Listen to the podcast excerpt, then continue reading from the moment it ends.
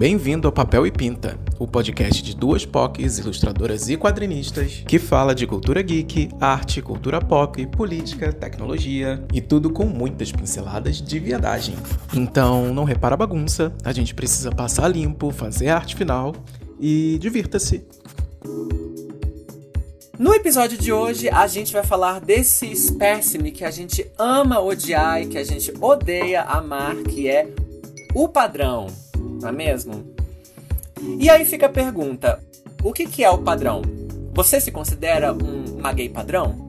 A gente vai fazer inclusive um testezinho aqui, eu e Marco, e você pode fazer ouvindo aí de casa também. Então vamos lá.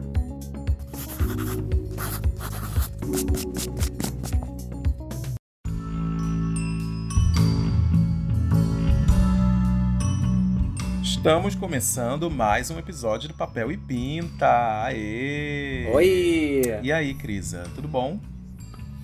Ai, tudo bem. Eu eu tô cansada, mas eu tô muito feliz.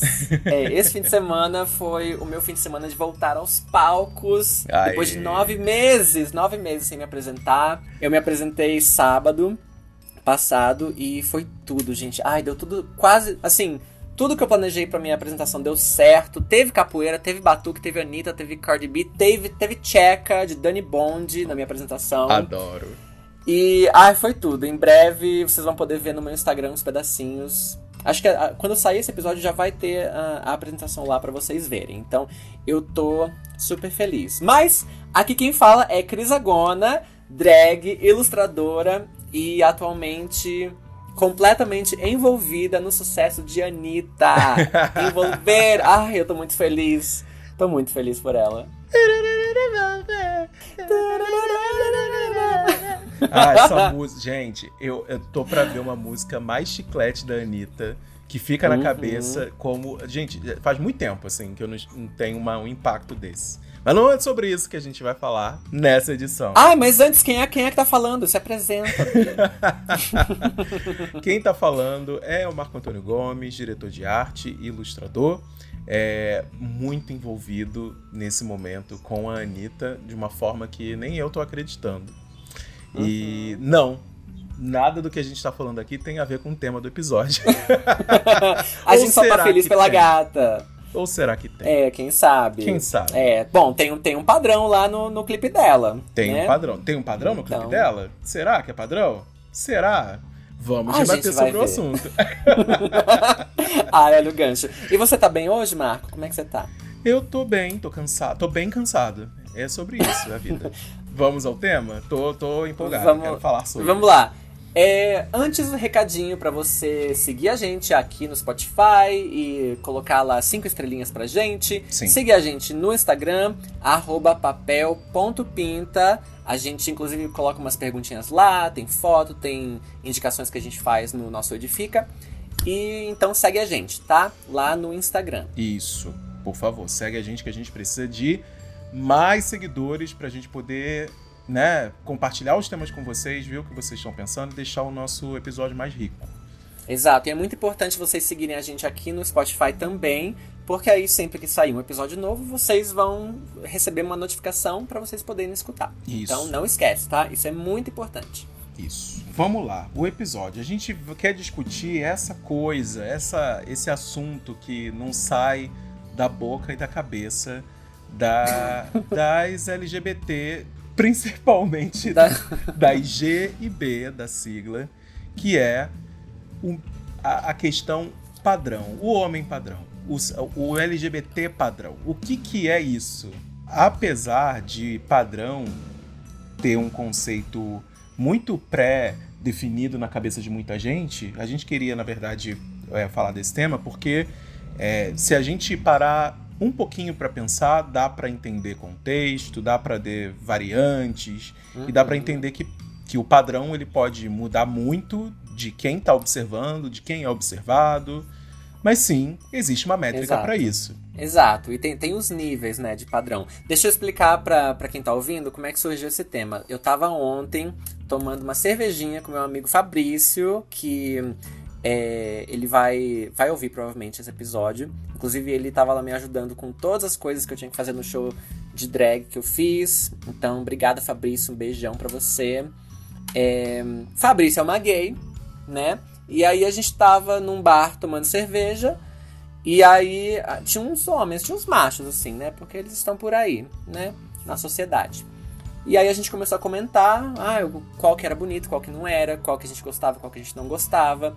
Aí a gente falou assim, é, ah não, esse ali é, é, padrão. Aí o, o outro falou, não, mas esse não é, não é padrão. Aí, aí eu falei, não, ele tem elementos de padrão, mas ele não é completamente padrão. Aí que a gente pensou nesses níveis do da gay padrão, entendeu? Sim. É importante a gente destacar aqui é, que padrão é quase uma abreviação de um contexto, assim. Que, o que seria esse contexto? A gente LGBT está muito acostumado a classificar pessoas sobre níveis de privilégio, né? E a gente uhum. sabe que numa uhum. escala de privilégio, o homem tá lá em cima. Uhum. Ele, tipo, ele pode até não estar em cima em determinados outros contextos. A gente sabe que homens brancos estão acima de homens não brancos. A gente sabe que mulheres brancas podem estar acima de homens não brancos, mas a gente sabe que homens não brancos estão acima de mulheres asiáticas, mulheres pretas. Isso eu tô falando de uma escala de privilégios. É. é... E aí, quando você começa a colocar esses privilégios em pauta, a gente consegue perceber que existe um perfil que é o padrão socialmente aceito, socialmente esperado, com é, socialmente aclamado, so... socialmente é, o que as pessoas querem ser. O que né? exatamente, aquilo que a gente é educado a achar que é o certo de ser numa sociedade heteronormativa, machista, misógina, uhum. racista, racista e, tudo mais. Uhum. É, então, assim, a gente aqui no meio gay adora falar que fulano é padrão, ciclano é padrão e tudo mais. E provavelmente muitos já passaram pela, pela é, por uma discussão entre amigos que é fulano dizer que outro é padrão e alguém falar, não, ele não é padrão, ou ele não é tão padrão. E essas coisas vão variando de pessoa para pessoa. É, a gente queria conversar sobre isso porque nós dois aqui somos duas pessoas que, aos olhos dos outros, podem ser classificadas como padrão, dependendo do ponto de vista do olhar.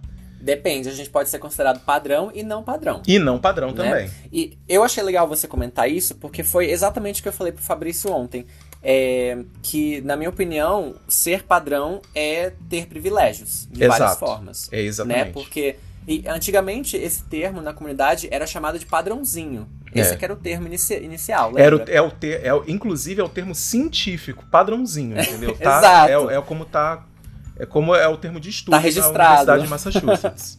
é o termo acadêmico. é, é o termo acadêmico, padrãozinho de merda. É. é, eu acho que uns 10 anos né, atrás, que tinha esse termo padrãozinho, é, aí de repente virou padrão. É, virou padrão. Dia, né? Então, assim, para mim, ser, ser padrão é ter privilégios, e por isso que as pessoas também é, são ensinadas a almejar atingir esse padrão. Sim. Né? Enquanto a gente estava comentando se aqueles homens que a gente estava vendo eram padrões ou, ou não, é, eu pensei. Lembra daquela escala Kisley? Da homossexualidade, que é da década de. É, peraí, deixa eu ver, 40, será? Tô aqui no Wikipedia. Pra quem não conhece, no, na década de 40, em 1948, esse hum, pesquisador chamado Ki Alfred Kinsey criou essa escala e ele fez um, um estudo muito, muito completo que nunca tinha sido feito até então nos Estados Unidos para descobrir quão homossexuais ou heterossexuais a sociedade, as pessoas da sociedade estadunidense eram. E essa escala vai de 1 a 6. Não, vai de 0 a 6. 0 significa exclusivamente heterossexual tá? E seis exclusivamente homossexual. Maricona, bicha, enfim, mais, mais, mais gay possível. Essa, eh, deixa eu fazer uma pergunta antes de você continuar. Essa escala está cancelada em 2022? eu ia chegar aí. Atualmente eu não sei se ainda dá pra um, a gente basear uh, a sexualidade humana Por níveis. nessa escala mas na época foi uma revolução, porque os resultados que saíram chocou a sociedade tradicional, a família tradicional norte-americana. Sim. Tá? É, mas aí o que eu acho interessante nessa escala é que tinha a, a fluidez da sexualidade. Sim. Né? Que é o que eu acho que se aplica é, nessa na escala padrão, que é o que a gente criou ontem. Tem a escala padrão. É o que a gente criou É. ontem. Tipo, isso, A gente criou- isso, isso é. é. completamente embasado, gente. A gente tem Exato. aqui um corpo de estudiosos e cientistas e pessoas que moram na minha cabeça que, Exato. que validaram É, isso. É o Instituto, é o Instituto Dataku, que a gente tira essa Instituto informação do cu. Então a gente criou essa, essa escala padrão, baseada no que foi a escala Kinsey. Só que aí eu fiquei pensando, tem muita questão de interseccionalidade. né, Exatamente. no padrão, que nem você estava falando antes. Tem questão de raça, questão de sexualidade, questão várias questões. Sim. Né? Então, eu pensei que essa escala, que é o testezinho que a gente vai fazer agora, tem cinco pilares. Os cinco pilares da escala padrão. Sim. Que são. Eu já tô em pânico. Você pode até adicionar mais, eu pensei em cinco, tá? São cinco pilares principais. Todos os pilares vão de 0 a 5. E a gente começa pelo primeiro pilar, que é a questão magreza. Nossa, esse é o primeiro? Esse é o primeiro. Nossa, pra quem? Nossa, esse não deveria ser o primeiro pra mim. Mas não, não tá em ordem de importância, Marcos. Ah, tá. Porque você falou o primeiro, eu imaginei que era o primeiro, tipo assim, é o primeiro, o primordial de todos. ah, não, não. Ah, tá. O segundo pilar, que as pessoas podem confundir com o primeiro, mas é- eu acho que é diferente, é o pilar músculos. Tá? De ser musculosa. A Hum. gay musculosa. Porque é Sim. diferente. Eu, eu, de ser eu, magro. eu acho. Vai lá, continua, depois eu dou minha opinião. O terceiro pilar é o pilar branquitude. Sim. Tá. Então, e aí a gente tem os vários níveis, né? De, tem a questão de, do colorismo, é, e que eu acho que vai desde do, da pessoa retinta à pessoa mais branca. Sim. O quarto pilar que a gente pensou é o pilar masculinidade, Sim. que aí nisso eu acho que está incluído trejeitos e vestimentas, Sim. tá? Porque tem a questão só da aparência, mas tem a questão de trejeitos. Expressão, expressão externa, visual e comunicacional. Exato. E aí o último que eu não tinha pensado, mas aí o Fabrício é, me lembrou, que é o pilar de dinheiro e status. O que que você acha? Eu, eu não concordo com esse. Não? Não. Por quê? Justifique sua resposta. Porque eu acho que a, a gente tá, tá aí pra ver como, não importa o quanto dinheiro você tenha, pessoas pretas podem ser mal vistas. Se- simplesmente, se elas, se elas não mostrarem que têm dinheiro, não importa elas terem Uhum. dinheiro. Então isso não faz alguém padrão. Tipo, uma pessoa branca não precisa ter dinheiro pra ter algum privilégio de, Privilégio. de passagem, por exemplo. Tá. Tem mais algum que você quer adicionar? Não, eu acho, eu, eu concordo a- é, com alguns desses. Eu acho que a magreza e o músculo, eles meio que fazem parte de um mesmo conceito, assim. É, eu acho que isso envolve o padrão estético daquele momento, né? Então, por exemplo, se a gente criar um padrão músculo, a gente tem que pensar que é, músculo é o que é padrão agora, nesse momento da sociedade. Mas, no geral, desde que, é, que- desde que questões de privilégio começaram a ser uma pauta relevante, é, Uhum. o corpo musculoso e o corpo magro ocupam o- quase que o mesmo, o mesmo padrão de privilégio, o mesmo perfil de privilégio, que é a pessoa socialmente Eu- Você aceita. acha? Você acha? Eu acho que depende muito, porque assim, uma pessoa magra, mas não musculosa na sociedade, ela é mais respeitada, ela tem mais privilégios. Sim. Mas se você for numa balada lá na The Week e você for uma bicha magrinha, Uhum.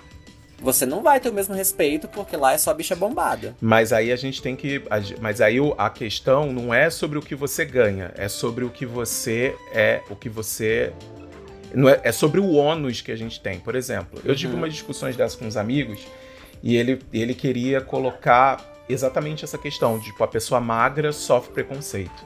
Na verdade, a pessoa Uhum. magra, ela às vezes ela acaba não sendo percebida porque as pessoas estão nessa vibe de olhar caras musculosos.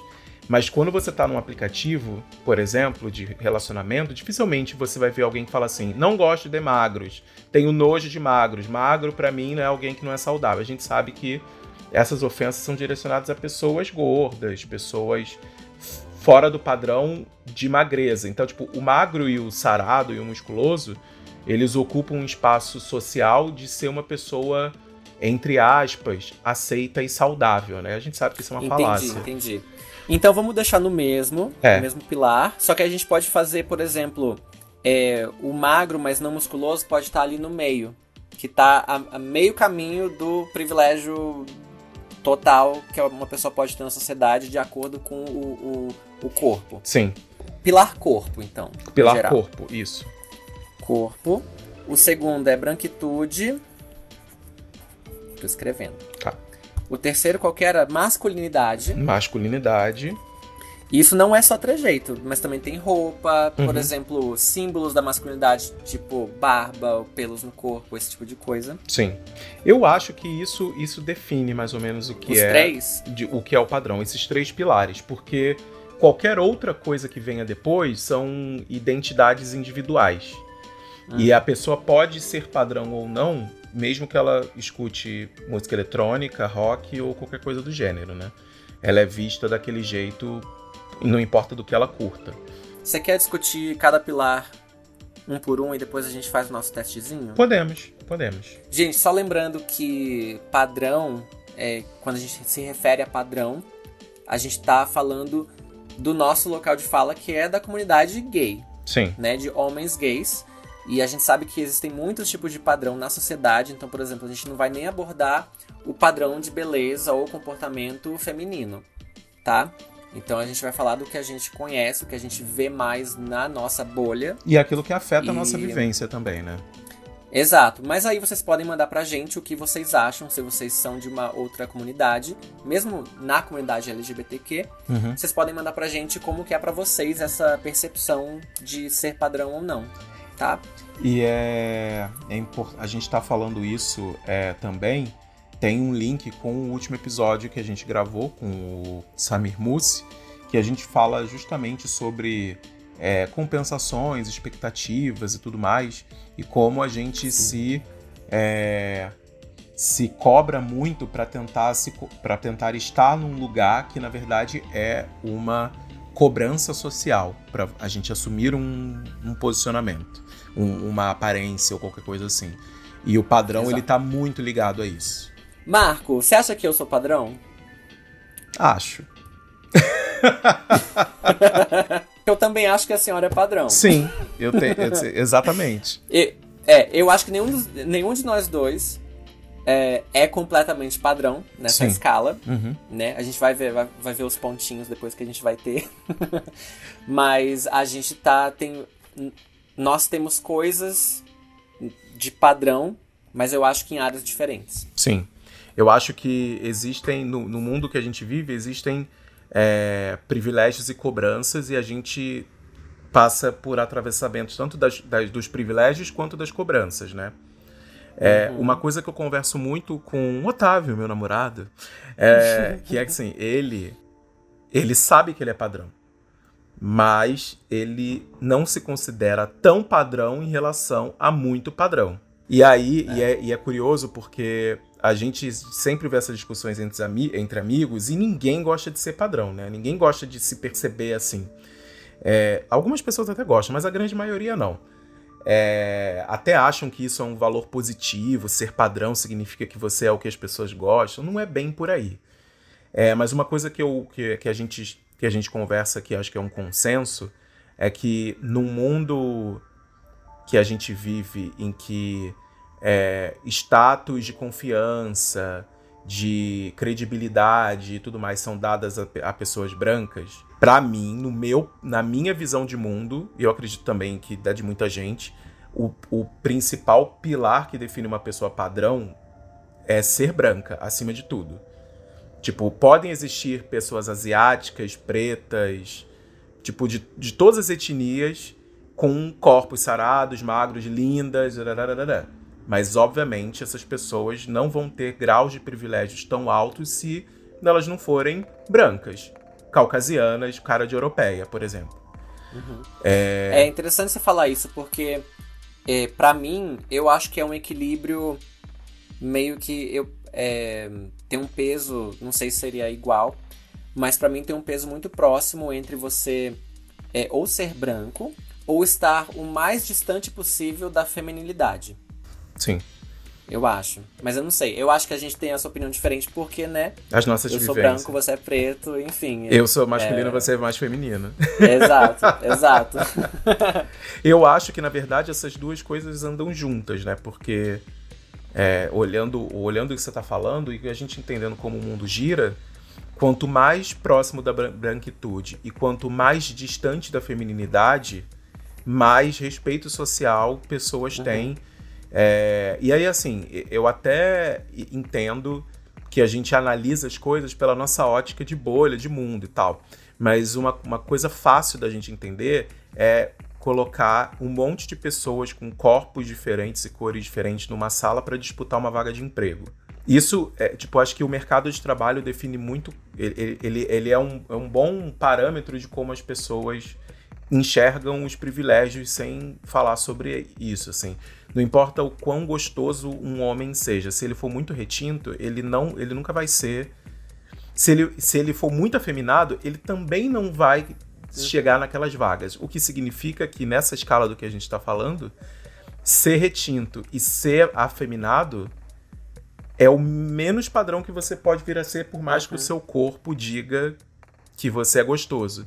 E se você adicionar gordura nessa, nisso tudo, gente, o mundo é realmente muito injusto. É, você comentou uma hipótese é, de, de, entrevista de emprego.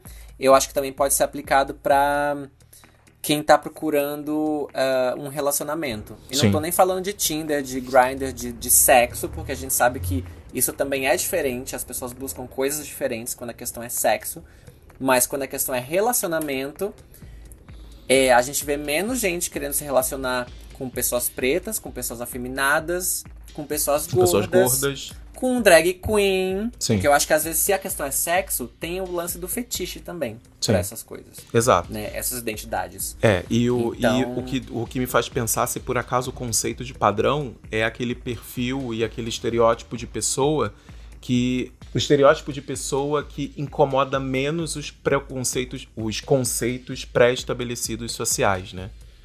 Então, se a gente entende que o mundo beneficia homens masculinos brancos de corpo magro ou sarado, você querer ser disruptivo a essa norma social incomoda, por mais que talvez no fundo você tenha algum tipo de atração.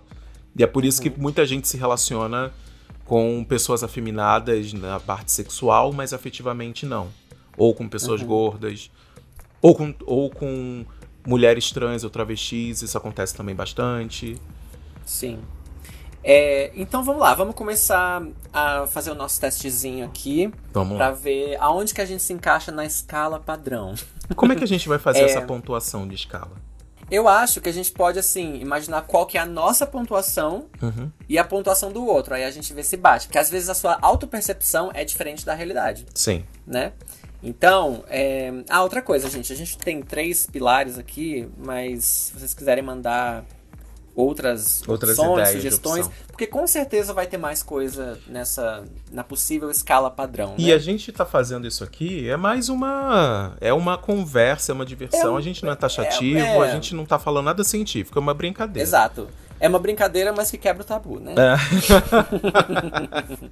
então a gente vai começar com o corpo com o pilar corpo. Sim. É, a gente vai pensar na nossa nota e na nota do outro.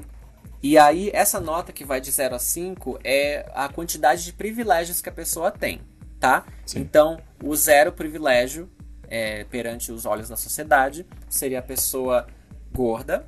É, a pessoa não magra. É. Mas gorda tá, não tá errado.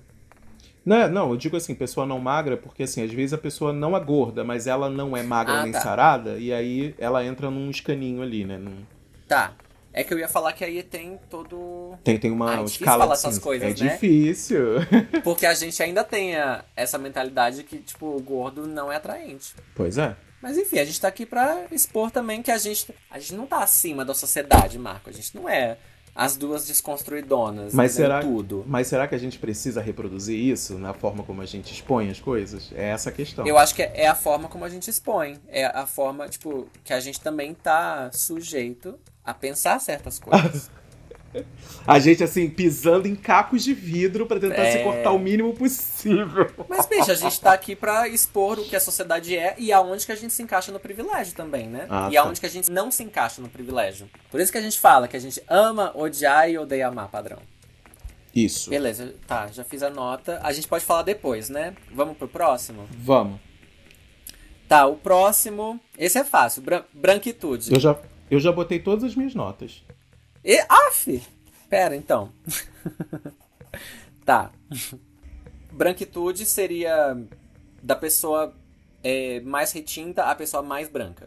A pessoa né? mais branca, isso. E aí é claro que existem diversas raças e a gente não tá aqui para dizer como que cada raça é vista na sociedade, cada um aí de casa vai saber como que ela é vista de acordo com a sua raça. Cada um sabe como isso impacta a sua vida, principalmente se você não é uma pessoa branca e como essas coisas atravessam a vida de vocês, e os privilégios e os acessos que vocês têm. Só não pode vir com racismo reverso, tá, gente? Isso aí a gente vai vetar. Não existe. Isso aí. E masculinidade seria a pessoa mais afeminada, a pessoa mais masculina. E a gente fala de, claro, masculinidade e feminilidade tradicionais, tá, gente? Ah, até porque tem suas expressões individuais e tudo mais, mas a gente sabe como é que a sociedade enxerga os, os padrões, os perfis, né? Marco já deu a nota dele e a minha nota. Agora eu vou escrever aqui a, minha nota que eu dou para ele e para mim. E aí você aí de casa que tá ouvindo, você pode fazer a, a sua, a sua autoanálise, é, aonde você se encontra na, na escala padrão, né, de privilégios. E você pode também chamar um amiguinho seu para fazer essa análise sua para ver se a realidade vai bater ali com a sua autopercepção. Então vamos dar uns segundinhos aí para vocês. E aí a gente vai discutir os resultados. Valendo.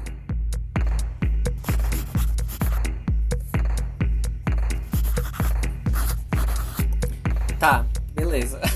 Eu só dei uma nota, eu só dei uma nota máxima em tudo que a gente falou. Eu também. Eu, a gente foi a mesma, com certeza. Provavelmente. É, vamos começar com o corpo, então? Uhum. Beleza. Então, a gente pode fazer uma, uma explicaçãozinha, uma defesinha, né? Sim. Uhum. É, a minha nota de 0 a 5, e não é nem que eu acho que o. Nossa, pra mim ou pra você? Pra mim. Ah. A minha nota de 0 a 5 foi 4,5. Uhum. E aí, assim, por que, que eu botei 4,5 e não botei 5? Eu acho que num perfil de corpo, eu sei que eu tenho bastante privilégio de, de passe social. As pessoas me acham gostoso, as pessoas falam do meu corpo. Eu, eu gosto que as pessoas falem, inclusive. É, eu não botei é, cinco porque aí eu acho que existem questões e quando você é colocado ao lado de pessoas de grupos muito padrão, esse, é, você entende o quão você está ou não. Mas acho que num convívio geral, assim, num, num contexto geral, eu acho que eu tenho bastante privilégio, assim, de, de, de corpo, sabe? E eu também trabalho tá. bastante, bastante ele, eu tenho questões na minha cabeça, tipo, eu, é, inputs, tipo, cobranças pessoais por causa disso e tudo mais. É, eu, estou, eu estou descamisada para ver o meu bíceps enquanto faço essa gravação na câmera. Uhum. Tá. Aí agora eu falo que eu, a nota que eu dei. Depois a gente passa para a sua que você Isso, me deu. Isso, né? fala a nota que você tá. me deu.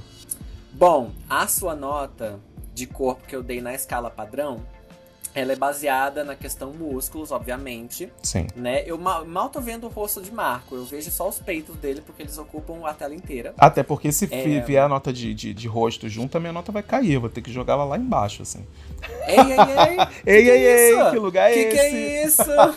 que lugar sombrio é esse? Vamos se, vamos se valorizar. é, mas assim, realmente, se for comparar com. Se eu for pensar num corpo aquele perfeito, de, entre aspas, tá, gente? Aquele perfeito das deuiqueira, enfim, que. O corpo enfim, sarado, é, zero gordura, é aquela coisa. É. Aí a senhora não tá no 5, né? É, até que se estivesse, não seria minha amiga, tá? Ah! É, não gosto.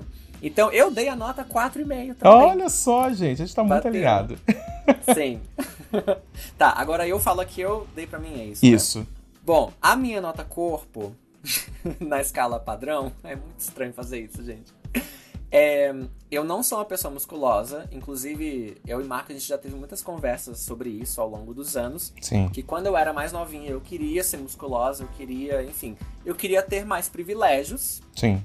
é, através do, do meu corpo, né? Eu sofri muitos anos, assim, é, tentando ir na academia, criar música, eu odiava, odiava a academia. Hoje em dia eu, eu gosto do corpo que eu tenho, não gosto, não quero ser musculosa, mas eu sou uma pessoa magra, não sou uma pessoa, eu não tenho barriga definida, mas eu, enfim, danço bastante, tenho, enfim, a, a perna definida, tenho certos músculos mais definidos, tipo perna ou glúteos. Não sou nem uma pessoa gorda e, e nem uma pessoa musculosa, sou uma pessoa magra. É, a nota que eu dei pra mim mesmo foi 3,5. Ah, mentira! Foi a mesma que eu dei pra você. Ai! Tá É. certo. Então, assim, na- no, no pilar corpo, a gente tá é, na, na parte privilegiada, É. no geral. A E- senhora um pouco mais. É, na parte de corpo eu tô um pouco mais privilegiado, mas eu acho que eu dei essa nota pra você exatamente pelos mesmos motivos. É, se, assim, se a gente fizer uma análise superficial, eu sou um cara com músculos, você é um cara magro. Uhum. Sim. E eu também escuto, por exemplo, pessoas falarem: Ah, eu queria ter o seu corpo. Sim. E você tem um corpo privilegiado porque você tem músculos, você tem perna e as pessoas gostam. É, só que social- socialmente falando pro, pra escala do padrão, é, você subverte um pouco isso e é por isso que a sua nota não tá mais alta, assim. Porque é um, um corpo menos masculino. É menos masculino, exatamente. É mais assim, é o Tchan, a loura do Tchan, sabe? Carla Pérez, Sheila, Sheila Mello, é isso. Mas é muito, muito interessante a gente perceber como algumas coisas, alguns conceitos a gente consegue mudar conforme os anos vão passando. Sim, Que é um, um trabalho difícil de fazer. Eu odiava ter. é, quando eu era mais nova, eu odiava ter o, o bracinho magro. E hoje em dia, assim, magro que eu digo sem músculo, né? uhum. O, o- o braço não musculoso. E hoje em dia eu. Nossa, eu não quero ter músculo de jeito nenhum. É engraçado que se, se fosse há alguns anos, a minha nota poderia ser 5 para corpo. Porque eu já fui mais sarado e com músculo. É, mas foi a época que talvez eu tenha sido mais infeliz com o meu corpo. Foi horrível. Porque era, era, era muita cobrança e isso gerava muita ansiedade, assim. Era, eu era bastante infeliz. Hoje em dia eu faço o que dá e o que é isso aí. Tipo, não vou ficar É. me matando pra fazer um monte de coisa. Então tá certo. Vamos para o próximo pilar que é branquitude. Branquitude. É, agora eu, eu começo? Pode começar. Tá. A nota que eu dei pra mim é 5. eu sou branca. Apesar de não vir de uma família inteiramente branca, minha família é, é- é misturada. Sim. É, mas, enfim, as pessoas me leem como a minha pele é, que é uma, uma pele branca, e isso me dá muitos, muitos privilégios na sociedade. Sim. Então é 5 pra mim. Eu não dei 5 pra você. Jura? Eu Sete. dei 6. eu, eu dei 6. Nota 6. Eu acho que, obviamente, as pessoas, elas, elas dão mais privilégio quanto mais branco você for. E, e, e dá pra fazer um recorte aí, tipo, de mais privilégios conforme for a cor do seu cabelo e a cor dos seus olhos. E nesse ponto você Eu ia falar isso, é, bicho. Eu ia tá falar isso. ainda mais privilegiado, assim, Aham, tipo, porque sim. a Crisa, não sei se vocês sabem, ela tem olhos verdes, gente. E ela é loura do Tchan, e é loura natural, não é Velaton, entendeu? Exato.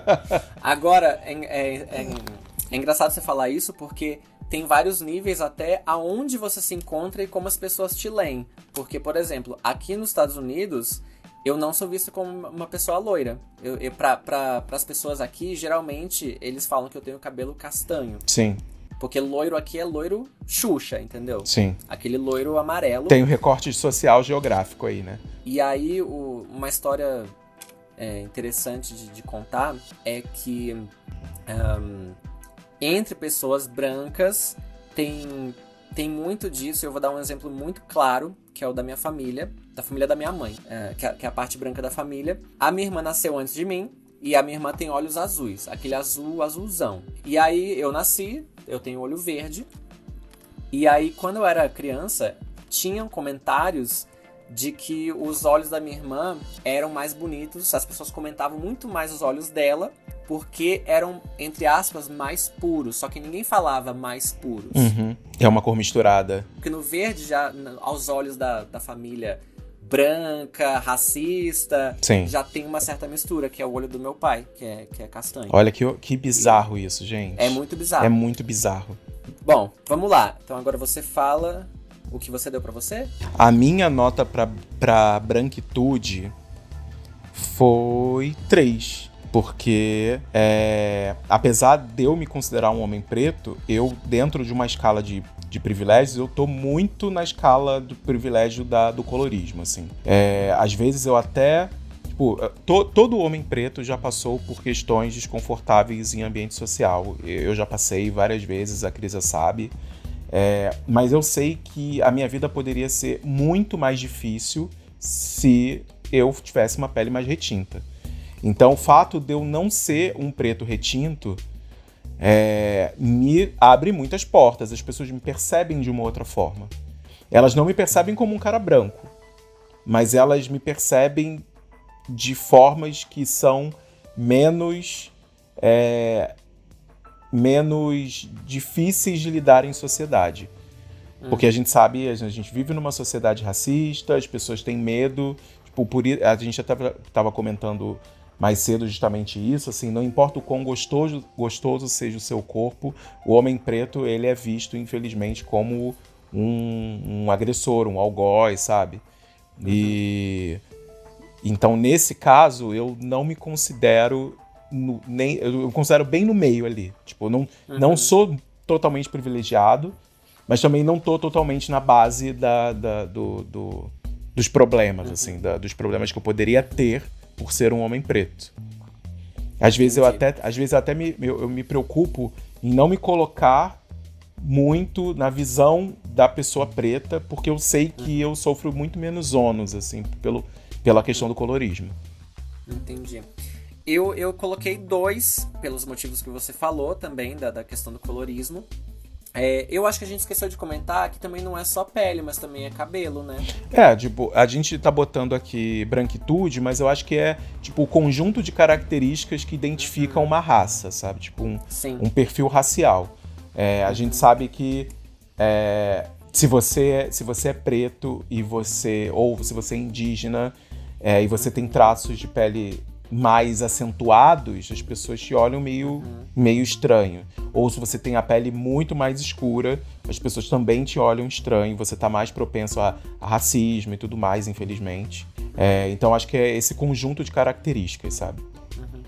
É, nessa escala 0 a 5 de privilégio, eu eu não sei, talvez a, a, minha impressão também tenha se tornado um pouco mais pessimista por eu morar nos Estados Unidos. Ah, sim, e aí tem um recorte americano que. É que eu acho que aqui é, as pessoas te veriam de uma, de uma outra forma. Como latino. no Brasil. É, eu acho. Mas até, até o, o, É que eu acho que aqui também o racismo, ele. Não que no Brasil ele não seja, só que eu acho que aqui ele é ainda mais escancarado, entendeu? Então, não sei, talvez por eu não estar tá mais no Brasil há alguns anos, por isso que eu coloquei na escala 2. Eu acho que o, o, essa questão racial ela se desenvolve muito diferente da gente aqui, mas porque existe uma, existe uma suposta é, análise de valores em cima, de, em cima da, da racialidade aí, que envolve também quem é a sua família, de onde você veio. Aqui no Brasil, uma pessoa preta pode ter um irmão branco, filhos dos mesmos mesmo pai, mesma mãe, sei lá, porque são uhum. diferentes, um é branco, um é preto. É, um, um, irmão pode nascer com a pele mais escura do que o outro, o irmão de pele clara vai ter mais privilégio que o irmão de pele escura. Uhum. É, nos Estados Unidos, os dois são vistos, assim, não da mesma forma, mas são vistos como pessoas não brancas. É, porque quem é o seu pai? Seu pai é preto? Então, tipo, aqui no Brasil é um pouco diferente, mas é, eu acho que para fins de contato social, é, as coisas aqui são menos segregadas, mas o racismo é velado e faz parecer que tá tudo bem, e não tá. Sim. Tá certo. Então vamos para o outro pilar? Vamos. Masculinidade. É, sou eu que começo agora, né? Isso. Bom, é, masculinidade é, é um. Eu acho que é um tema também que envolve tanta coisa tanta coisa, eu acho que não, não é apenas trejeito, porque eu acho que a masculinidade também a gente aprende ao longo dos anos, conforme a gente vai crescendo, a gente vai vendo uh, exemplos de como os homens devem, entre aspas, se comportar. Uh, alguns exemplos eles são dados pra gente de forma muito direta e verbal, outros exemplos é, é nas entrelinhas. Sim. E a gente vai vendo o que, que é digno de punição ou não na sociedade, né? Sim. Então eu acho que é trejeito, é como você se veste, é como você anda, como você gesticula, é o seu tom de voz, é... São as suas preferências. As suas preferências. Um, que mais? O que, que você faz também, porque tem certas profissões que são consideradas mais masculinas, menos masculinas. Uhum. Então. Comportamento sexual, tudo Exato. isso. Nossa, é, é, muita coisa. É muita coisa que, que entra em masculinidade. Até o fato de ter barba ou não. Sim. Também entra. Ou pelos no corpo. Pelos no por corpo. Por exemplo. Então, assim, eu dei um e-mail para mim. Porque aí também entra a questão de eu ser drag. Gente, isso, isso é uma coisa que veio mais tarde na minha vida. É, eu mudei muito conforme os anos foram passando, porque eu realmente fui desconstruindo essas coisas que eu tinha aprendido. E aí a questão, vocês já devem ter ouvido falar muito, que como é difícil para drag queen encontrar um, um parceiro, um Sim. namorado, um marido. Sim. O segredo, gente, é você virar drag queen depois de casar, que é o que foi o que eu fiz. Ah, que filho da mãe. Porque aí não tem, ou, ou aceita ou é divórcio, entendeu? é, tô, todos os meus amigos solteiros que fazem drag reclamam das mesmas coisas. É muito difícil eles conseguirem ter um contato saudável em aplicativos de relacionamento ou alguém que gostaria de pegar para saber como é que é. Tipo, é engraçado que assim, é uma expressão artística. E as pessoas tratam como se fosse gênero e sexualidade, assim, tipo. É, é, é, muito é. doido. Tudo bem que assim, é uma expressão artística que a maioria das vezes está ligada a gênero e sexualidade de alguma forma, porque acaba sendo uma expressão de comportamento, de personalidade e tudo mais. Mas ainda assim, é um personagem, sabe? E é. Nossa, gente. Eu não conheço. Eu, eu não conheço nenhuma, nenhuma, nenhum amigo assim que tenha tido uma vida tranquila tendo uma drag é, em questões de relacionamento. Talvez a Cameron Michaels deva ter, mas enfim. Uhum. É. Ela deve ser. Ela, ela, deve ser. Ela, ela tá num lugar ali de. de ela, tem, ela é mais padrão, é isso. Padrão. Né? Bem padrão.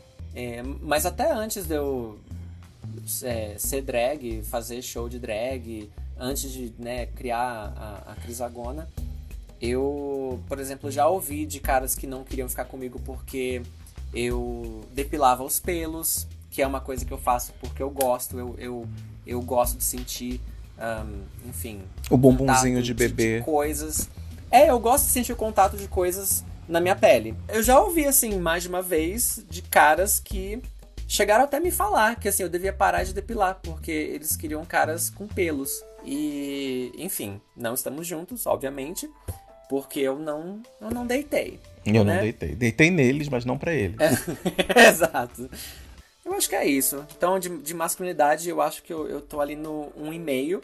E isso é uma coisa que a gente consegue fazer o. Qual que é o termo de quando você adapta a sua masculinidade conforme o ambiente onde você tá? Ah, sim, tem é, isso. É code, né? é, co, é code isso? Não, como é que é o nome? Tem um termo isso. Eu esqueci. É, code shifting. Code, code shifting. shifting, isso. É, é.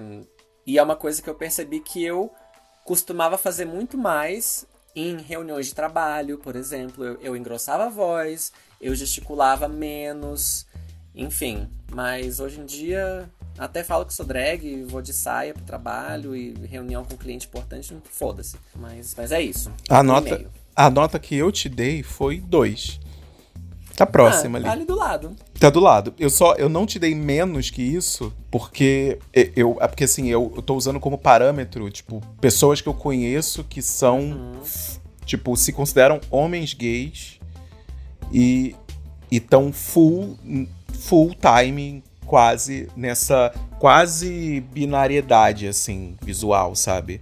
Tipo, tem trejeitos e tudo mais, ou então tem cabelo grande. Ter cabelo grande é uma coisa que chama muito atenção nisso. Tudo bem que é, tem muito homem padrão aí de cabelo grande, mas ainda assim não é uma unanimidade, não. Assim, uhum. é, tem muita, muita gente passando por situações bem escrotas, porque tem gente que acha que masculinidade significa cabelo curtinho, sabe? E.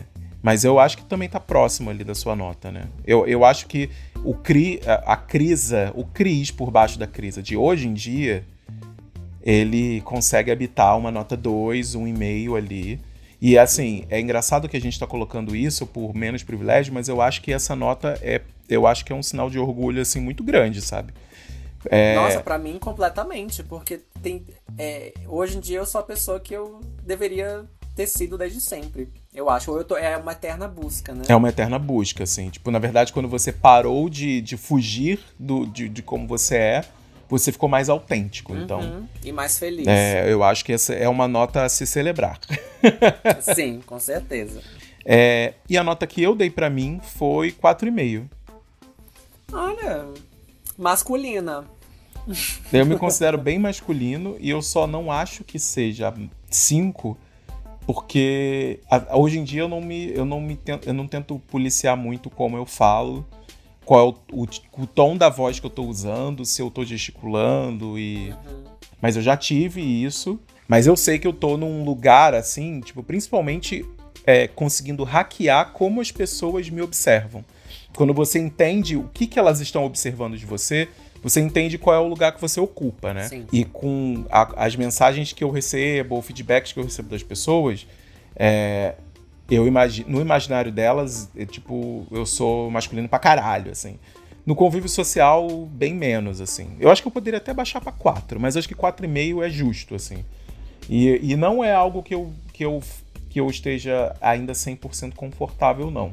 Essa, tipo, essa questão de, de como você vai modular a sua voz quando você vai ele, é, a, atender o cara do que está fazendo a entrega, ou quando você vai fazer uma entrevista de trabalho, ou quando você vai atender o telefone ou o interfone, não sei o quê. É, às vezes eu faço sem perceber. E, e aí eu tava lá e falei assim, nossa, engrossou a voz, né, pra falar, não sei o quê. Então é algo assim que o meu ideal seria descer isso, assim, porque não é uma coisa que eu me orgulho muito, não.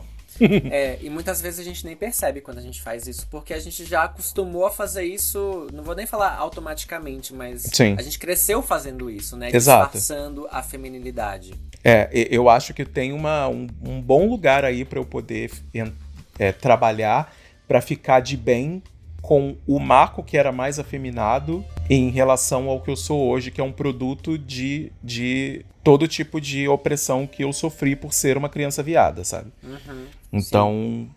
eu boto 4,5 aí, mas 4,5 sem orgulho. É, eu coloquei 4. Então, bem próxima. É, é, pelo mesmo motivo que você comentou antes, que é. é eu conheço pessoas. Porque para mim, a masculinidade, o 5 é a pessoa ter a, entre aspas, passabilidade hétero. Sim hétero tradicional, que eu digo, tá, gente? Porque também tem muito homem heterossexual que não é, é a... tradicionalmente masculino. É, a gente tá falando de heteronormatividade, né? né? Exato. Então eu acho que assim como a, a branquitude, ela. É, essa escala 0 a 5, ela. É, o 5 seria quem ou é branco ou quanto mais você passa por pessoa branca, né? É, dentro da sua, da sua, do, do, do seu grupo. E aí eu acho que a masculinidade, essa pessoa, se a gay, passa por um homem hétero. Sim. É, e aí também tem aquela, aquele tipo de pessoa que só de você.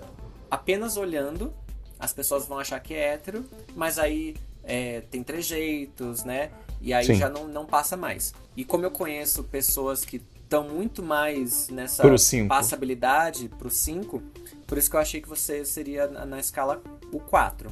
É engraçado isso, porque a gente fez exatamente. A gente fez exatamente a mesma coisa quando a gente foi fazer a nossa autoimagem. Hum. A gente jogou mais, mais pro extremo e a análise do outro foi menos pro extremo. É, é que a gente sente aquilo que bate mais na gente, né? Pois é. Agora, o que a gente faz? A gente soma isso e vê o, o quão padrão a gente é? o 15 seria o mais padrão, né? Porque assim, se eu, for, se eu fosse fazer a soma, ia dar, pra mim ia dar 12. 12 não, gente, desculpa, falei errado, é 12. 12. a minha, a nota que eu dei, uh, a somatória de tudo deu 10. Para você foi 10,5. 10,5. Eu botei 12 para mim, 10 e você 10,5. É, eu acho que assim, a gente tá na, naquela região do, do, do privilégio. Conforto. É, do conforto em certas áreas, mas em certas áreas não. Sim. É, não dá pra. Numa escala de padrão, o conforto é o, é o, é o máximo. Porque é quando você sofre menos zonas sociais, que você tem menos problemas, que você tem mais privilégios, mais aberturas de portas e pernas e tudo mais, né? A gente tá fazendo isso aqui, isso é uma piada, gente. Então, assim, não é para ninguém levar muito a sério, não. Na verdade, é um exercício de autoanálise. A uhum. gente tá analisando o outro aqui porque a gente se conhece há, assim, desde que a Maria Antonieta estava viva. Então, mas é, o ideal é, na verdade, você se olhar e saber o quanto você tem de privilégio em, em área X ou Y, porque isso pode dá um certo parâmetro de como lidar com determinadas situações. Tipo, eu vejo muita gente que é engajadíssima e tal, e tem discursos super afiados, se coloca em lugares que não ocupam. Tipo, o fato de você ser uma pessoa LGBT não te faz uma pessoa cheia de ônus como todas as outras. É. Eu tenho alguns amigos hiper masculinizados que, se ninguém disser que eles são um casal, podem achar que eles são irmãos. Eles são hiper masculinizados e muito, muito, muito, muito parecidos. É, eles não são afeminados, eles não falam e, e eles colocam em lugares assim. Não, porque eu sou a bicha do bairro. Gato, você não é a bicha do bairro. É, as, pe as pessoas olham feio para vocês porque vocês têm cara de skinhead. É isso.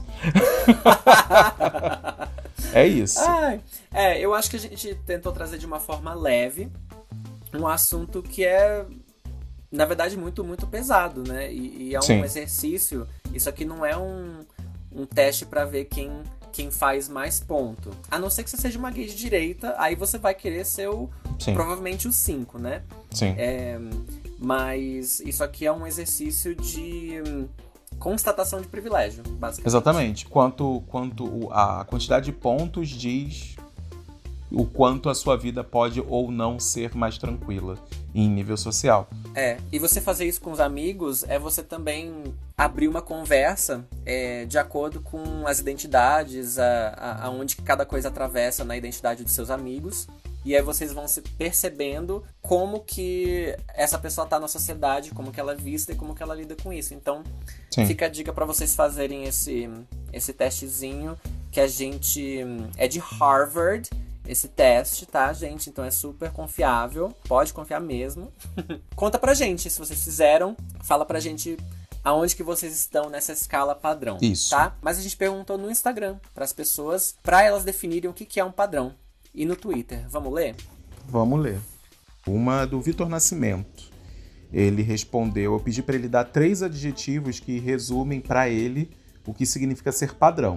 E ele respondeu branco, malhado e alto. A gente não colocou essa questão da estatura. Uhum. É, eu não acho que o padrão seja ser alto. Eu conheço muita pessoa não padrão alta e muito cara, assim, o ápice do padrão, que tá, tem menos de 1,70. É, mas eu, eu, eu, isso pode ser a visão dele por, porque ele não é alto. Então talvez isso seja o, o ônus do privilégio que ele percebe, sabe? Do privilégio, o ônus para ele, né? Do privilégio dos outros. Sim. Eu acho que isso pode entrar na questão, se a gente está falando de homens gays, que é o grupo que a gente está analisando, eu acho que isso entra um pouco também na masculinidade tradicional. Sim. Que tem toda aquela questão de que o homem tem que ser alto, ou o homem ativo tem que ser mais alto que o passivo, né? O homem Sim. hétero tem que ser mais alto que a mulher hétero numa relação. Pois é. Eu acho que entra nisso também, do, do papel, né? do papel, isso, eu concordo. A Mariana respondeu algo relativamente constante e imutável. Só isso. O que, que você acha? Olha, eu achei essa resposta bastante vaga. Porque isso pode dizer, não sei, eu não sei se eu concordo. é, e eu não acho que seja imutável, porque o padrão ele muda conforme os conceitos da sociedade da época. Também acho. Então, o padrão, o padrão já foi ser gordo, porque era sinal de riqueza e de, de prosperidade. Opulência, né? De, de abundância. Exatamente. O padrão feminino já foi ser curvilíneasíssima, né? E ele já foi também ser muito magro. E hoje em dia tá um meio termo, assim. Então acho que isso pode mudar. Mas assim, uma coisa que é imutável é que o padrão é branco. Com certeza.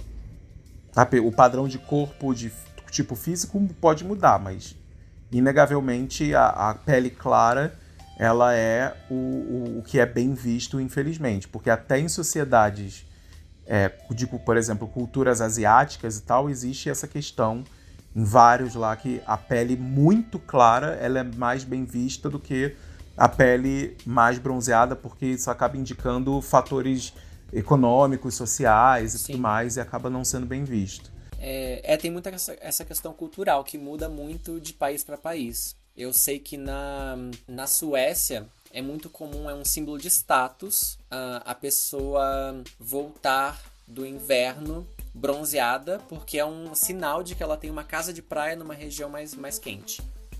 Gente, olha só. É, pessoas brancas, obviamente, né? Que gente que a gente tá falando. Uh -huh. né? Suécia. Sim. É, por exemplo, no Rio de Janeiro, o, é, é, é, uma, é um sinal positivo você ter a pele bronzeada. Tipo, é, é uma visão de que você é mais saudável, assim. O que não significa que isso, pessoas pretas são bem vistas, socialmente falando. Tem a questão, eu sempre tive muita curiosidade é, de qual que é a origem da, da cultura de descolorir uh, os pelos do, do corpo na praia. Ah, isso é interessante. Eu, eu sempre pensei que poderia ter alguma coisa a ver com, com raça, de ter passar a ter os pelos loiros, né, digamos, ou descoloridos, né, que a gente vê, a gente vê as, as mulheres. Tem muita coisa no Rio que eu não sei explicar de onde veio, mas isso faz sentido porque essa moda continua bem forte ainda no Rio e hoje em dia entre os homens de, de pintar de louro o bigode e a barba, às vezes só o bigode e a barba e não o cabelo. Sim. É, pintar os outros pelos e não o cabelo, tipo, isso é bastante comum ainda no Rio tanta coisa assim para analisar em relação a isso. Até o, o meu pai, que é uma pessoa. É, ele, ele não se reconhece como uma pessoa preta. É, ele, ele não gosta de falar muito dessas coisas. É, mas na, na Vila Militar, que a gente em várias das vilas militares que a gente morou, o apelido do meu pai era Negão. Mas nas do sul do Brasil, que a gente morou. Era como Nossa. chamavam meu pai. De forma carinhosa, né? Entre aspas. Sim. E o meu pai sempre vinha perguntar para mim, quando eu era adolescente ou até na faculdade, que ele não sabia ainda que eu era gay, vinha perguntar se. É, ah, e as loiras? Porque ele te, tinha essa obsessão do padrão de beleza. A, a, mulher mais bonita é a mulher branca e loira, que é, enfim, a, a, esposa do meu pai, é a minha mãe, né? É, e acaba sendo o objeto de cobiça porque uhum. ele tá mais distante do seu da, do seu acesso econômico social por conta Exatamente. da sua condição, por conta da sua racialidade. Uhum. É muito. Ah, enfim, eu ainda quero conversar com meu pai um dia mais sobre essas coisas, mas ele não gosta muito de falar disso. Bom, e aí o outro comentário que a gente tem aqui é de Ok. Otávio. Ok. É. ele respondeu. Otávio, meu namorado. é, para ele, a definição de um padrão é branco, barba, isso é bem de São Paulo também, eu acho, hein? É, sarado, entre aspas, ou magro, e socialmente bem aceito em qualquer ambiente. É, é, engraçado ele ter comentado isso, porque a partir das, das características que ele deu, a gente já presume que essa pessoa é socialmente bem aceita. É, eu acho. E essa coisa da barba, ela é cultural ocidental. Uhum. Porque o padrão de beleza masculino atual em vários lugares asiáticos é, é, tipo, é não barba. Dependendo do lugar, alguns lugares sim, tipo, os lugares tipo é, Dubai, por exemplo, é barba. Lugares que estão mais pro pro próximo do que a gente entende de Índia ou, ou países assim, é, é barba mas tipo lugares de a, a, extremados, tipo China, Coreia, Japão, é pele lisa, é tipo não é barba, é pouco pelo. Sim. E... Às vezes até misturar um pouco o feminino com o masculino em, de, em determinado ponto. É. E como, como o padrão muda também, né? De lugar para lugar. Pois é. Exatamente. Não, exi não existe um único padrão, exceto a, a, a branquitude, talvez seja um uhum. padrão. É. É isso? Acho que é isso, gente.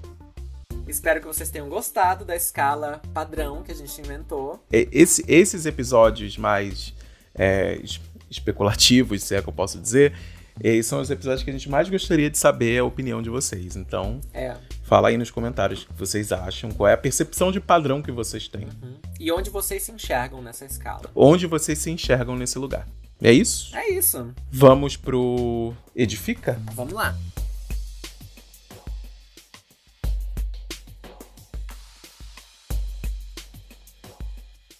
E aí, Crisa? Fala para nossa audiência o que, que é o Edifica.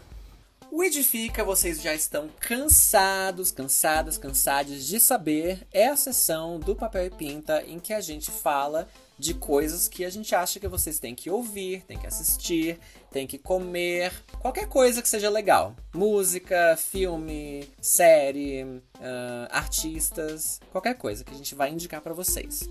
Quer começar, Marco? Posso começar. É, o meu edifica, a gente está falando aqui de padrão, então, assim, não é exatamente ligado ao tema, mas envolve é, representatividade para fora do âmbito do padrão. o meu edifica é o novo filme da Disney Pixar que se chama Red Crescer é uma Fera. O nome original dele é Turning Red em inglês. É... Gente, que filme lindo. Que filme maravilhoso. Gente, essa é a Pixar. Essa é a Pixar. Essa é a Pixar que a gente quer ver. E essa é a Pixar que claramente está se mostrando é, em constante mudança ao que é realmente importante para ser abordado no mundo de hoje. É, o filme conta a história de uma menina chamada May. Ela mora nos Estados Unidos.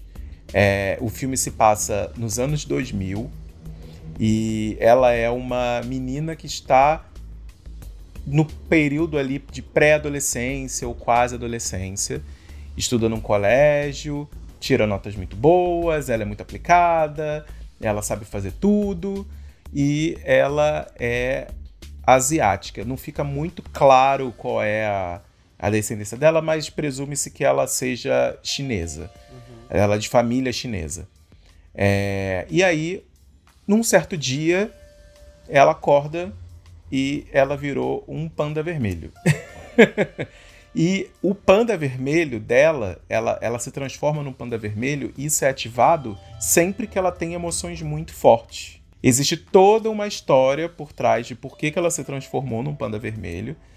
É, e esse filme é muito lindo, gente. Eu não sei, eu, eu, eu, queria, eu queria poder falar mais, mas eu tenho medo de, dependendo do que eu falar, isso se transformar num spoiler.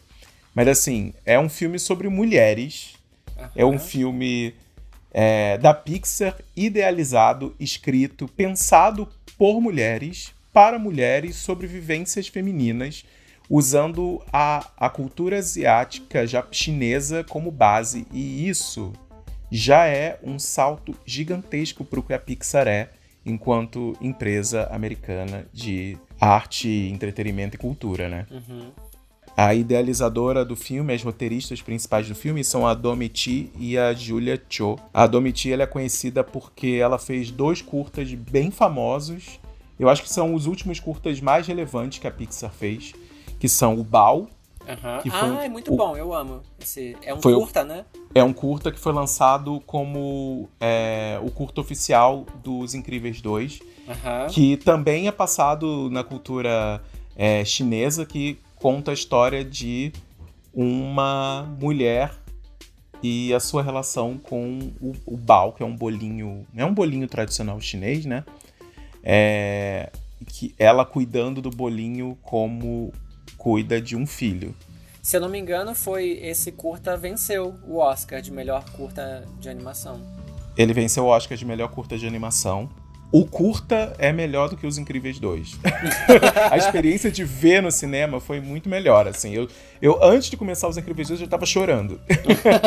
e é muito delicado e muito lindo. O traço do Bal lembra muito o atual traço do Turning Red. É, e outro curta que ela, que ela roteirizou também é, se chama Pur, P-U-R-L. Ah, é o, é o barulhinho do gato, Purr. né? É, tipo um barulhinho do gato. É porque... É o ronronar. Isso. Mas não é sobre, mas não é sobre gato. Ah, é? É, é, um, é um novelo de lã ah. rosa e é um filme que fala sobre a masculinidade em ambientes corporativos usando um novelo de lã rosa hum. para simbolizar para o homem cis hétero quando uma mulher entra no seu ambiente de domínio e controle, que é o ambiente corporativo tradicional. E você pensa, isso é um curta da Pixar, da Disney. É sobre masculinidade em ambiente corporativo. Como é que pode isso? E é uma graça esse curta, assim, tipo, é muito é, fofo. A Pixar, ela tá, eu acho que ela tá muito à frente de outros estúdios, né? É, porque eu lembro de. Tinha. Divertidamente, que já, para mim já foi um marco, assim. É, em, em, questão de história, tudo que ele explora, né? Eu acho que o Divertidamente ele tá ali no meu do meu top 3 de animações da vida, assim, é, tipo, é um filme muito maduro. Sim. Ele é muito e eu o, o Turning Red, ele não tem a pegada do Divertidamente, mas ele tem essa coisa da análise psicológica social de comportamento, sabe? É, e aí, assim, a gente imagina como deve ser a vida da menina e os percalços que ela vai ser por, pelo fato de ser uma menina chinesa, né? Uma menina de, de tradições chinesas.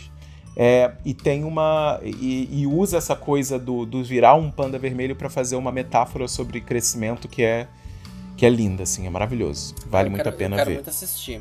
Esse é o meu, meu único edifica. E você, Crisa? Eu vou dar o meu edifica pro Henry Cavill. Ah, louca, aquela que ah. fala mal de padrão o episódio inteiro. Mas é isso que a gente faz, né, gente? A gente fala mal, mas a gente é hipócrita, a gente também gosta de padrão de vez em quando, e eu tô aqui pra, pra expor isso também. É, não, eu, eu não tinha nada preparado de Edifica, mas eu tinha anotado um aqui há muitas semanas. Vai ter. Quando esse episódio sair, o Oscar já vai ter passado, a gente já vai saber quem vai ser. quem vai ganhar é, quais são os vencedores. E eu tinha anotado para indicar o filme The Lost Daughter. É, é, como é que é o nome em português? A Filha Perdida, em português, que é um filme com a Olivia Colman, que é uma atriz, enfim, estupenda. Ela ganhou. Foi ano passado que ela ganhou? Não, não, já tem, tem uns dois ou três anos já. É. Ela é muito boa para comédia, ela é muito boa para drama, ela é muito boa para qualquer coisa. Ela é maravilhosa. É. E ela tá fenomenal nesse filme. O filme, ele é um filme pesado de assistir. É, fala muito de trauma, fala muito de maternidade, fala muito de, enfim, a, a, questão da mulher abdicar de muitas coisas, da escolha que ela tem que fazer entre abdicar da própria vida e trabalho para, enfim, se dedicar aos filhos ou fazer o contrário. É, e trata muito da maternidade numa época diferente da vida que a gente não vê muito em filmes ou séries, que é quando a, a mulher já está no, nos seus 50, acho que ela tem quase 50 anos no filme. Ela tá 48, eu acho. É um filme pesado, cheio de simbologia, que a gente sempre comenta que a gente ama. Sim.